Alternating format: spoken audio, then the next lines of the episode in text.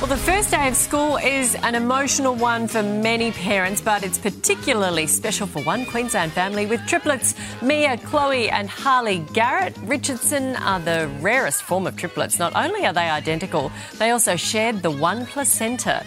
And because of this, the odds of having them naturally is around 1 in 10,000. The girls were born more than two months early and spent six weeks in the neonatal critical care unit. But this morning, the happy, healthy, strawberry strawberry blonde trio will walk through the school gates for the very first time.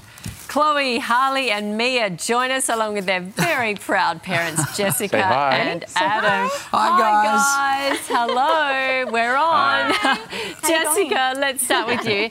How does it feel to see your three beautiful babies heading off to big school?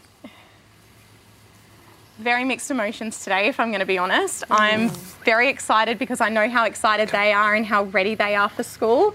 But where did my babies go? yeah. Adam, we're getting a sense of uh, just how, you know how much you've got your hands full there juggling. What a journey your family has been on. A, a lot of emotions, I imagine, around today's milestone.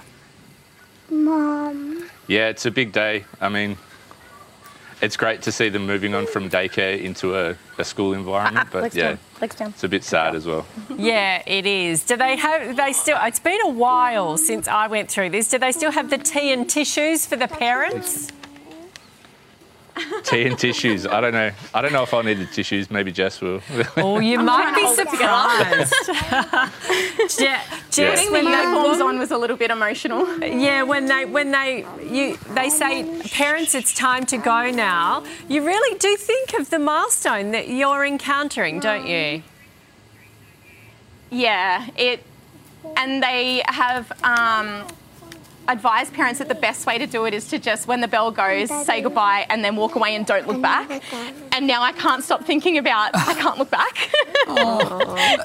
just make it, you rip it off like it a away and then collapse into a ball crying privately. Just you, when you think where they can't what, see me, yeah. yeah. When you think of what you've gone through, and for other families, I guess, who are going through their own challenges in neonatal intensive care units uh, across the country right now, today is proof there can be light at the end of the tunnel.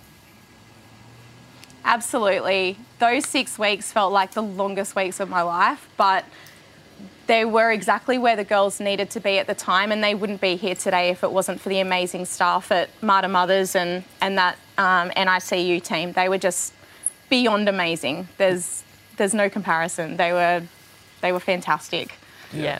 I know for us it was great because the, the, the neonatal team put us in a great routine and really helped us get prepared for bringing the girls home. There was there was plenty of moments where there was silver lining being in the NICC uh, N, NICU. It was up here, yeah. and they like we we were already in a routine by the time we brought the girls home. I had time to actually recover properly from my cesarean before bringing the girls home. So there was silver lining moments, but having to leave the hospital, leave the girls in the hospital every day, it's you can't describe that to someone. It's mm. it's hard. it's yeah. so hard. And look at them now, Mia, and Chloe, it feels like and, it'll never end. Yeah, and Harley. Good luck today. Have a wonderful day. Uh, and Jessica and Adam, congratulations so on this wonderful milestone. and everyone else going back to school in Queensland, whether it's the first time or the last time or somewhere in between. Have a great day today.